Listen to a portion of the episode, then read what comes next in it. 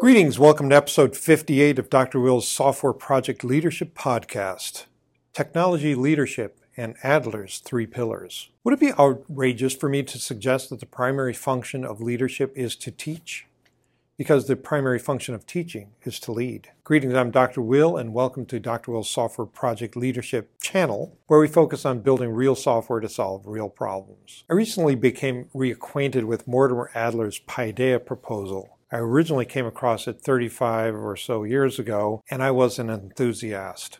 It was and is a K through 12 educational proposal that has become the basis for the current wave of classical liberal education in this country that now has 1 million students nationwide. If you check out Simon Sinek's TEDx talk begin with why, you'll see him draw three concentric circles, with the outermost labeled what, the middle labeled how, and the innermost labeled why.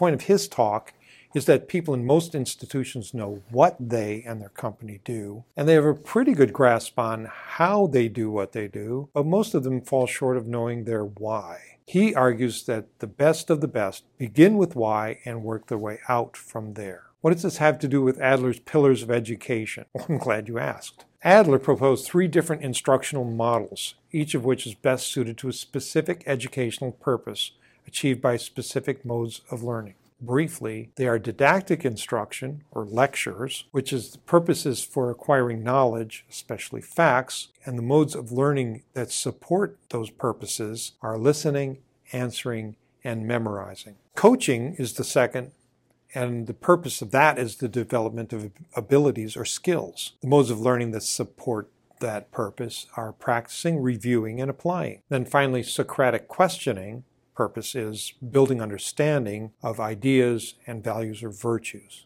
The modes of learning for that are inquiring, reflecting, and synthesizing. Each of these modes of learning has a unique objective. And these are the didactic instruction is for knowing what, coaching is for knowing how, and the Socratic method is for knowing why. Sound familiar? If you've ever participated in a Socratic seminar, then you know it is an intellectually challenging process that digs deeply into the subject and often has no clearly defined or articulated conclusion. People often leave with more questions than they started with. So, what does this mean for beginning with our why? Well, getting to why is a serious business.